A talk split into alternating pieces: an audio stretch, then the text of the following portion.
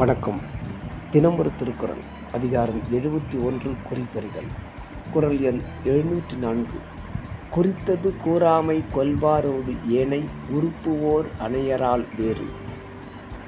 பொருள் ஒருவன் மனத்தில் கருதியதை அவன் கூறாமலேயே அறிந்து கொள்ள வல்லவரோடு மற்றவர் உறுப்பால் ஒத்தவராக இருந்தாலும் அறிவால் வேறுபட்டவர் ஆவர். விளக்கம் பேச்சுத்திறனால் மனிதர் அனைவரும் ஒரு சமமாவார். அவருள் பேசாமலேயே குறிப்பால் அறிபவரும் சொன்ன பிறகு அறிபவரும் அறிவாலும் திறனாலும் வேறுபட்டவர்.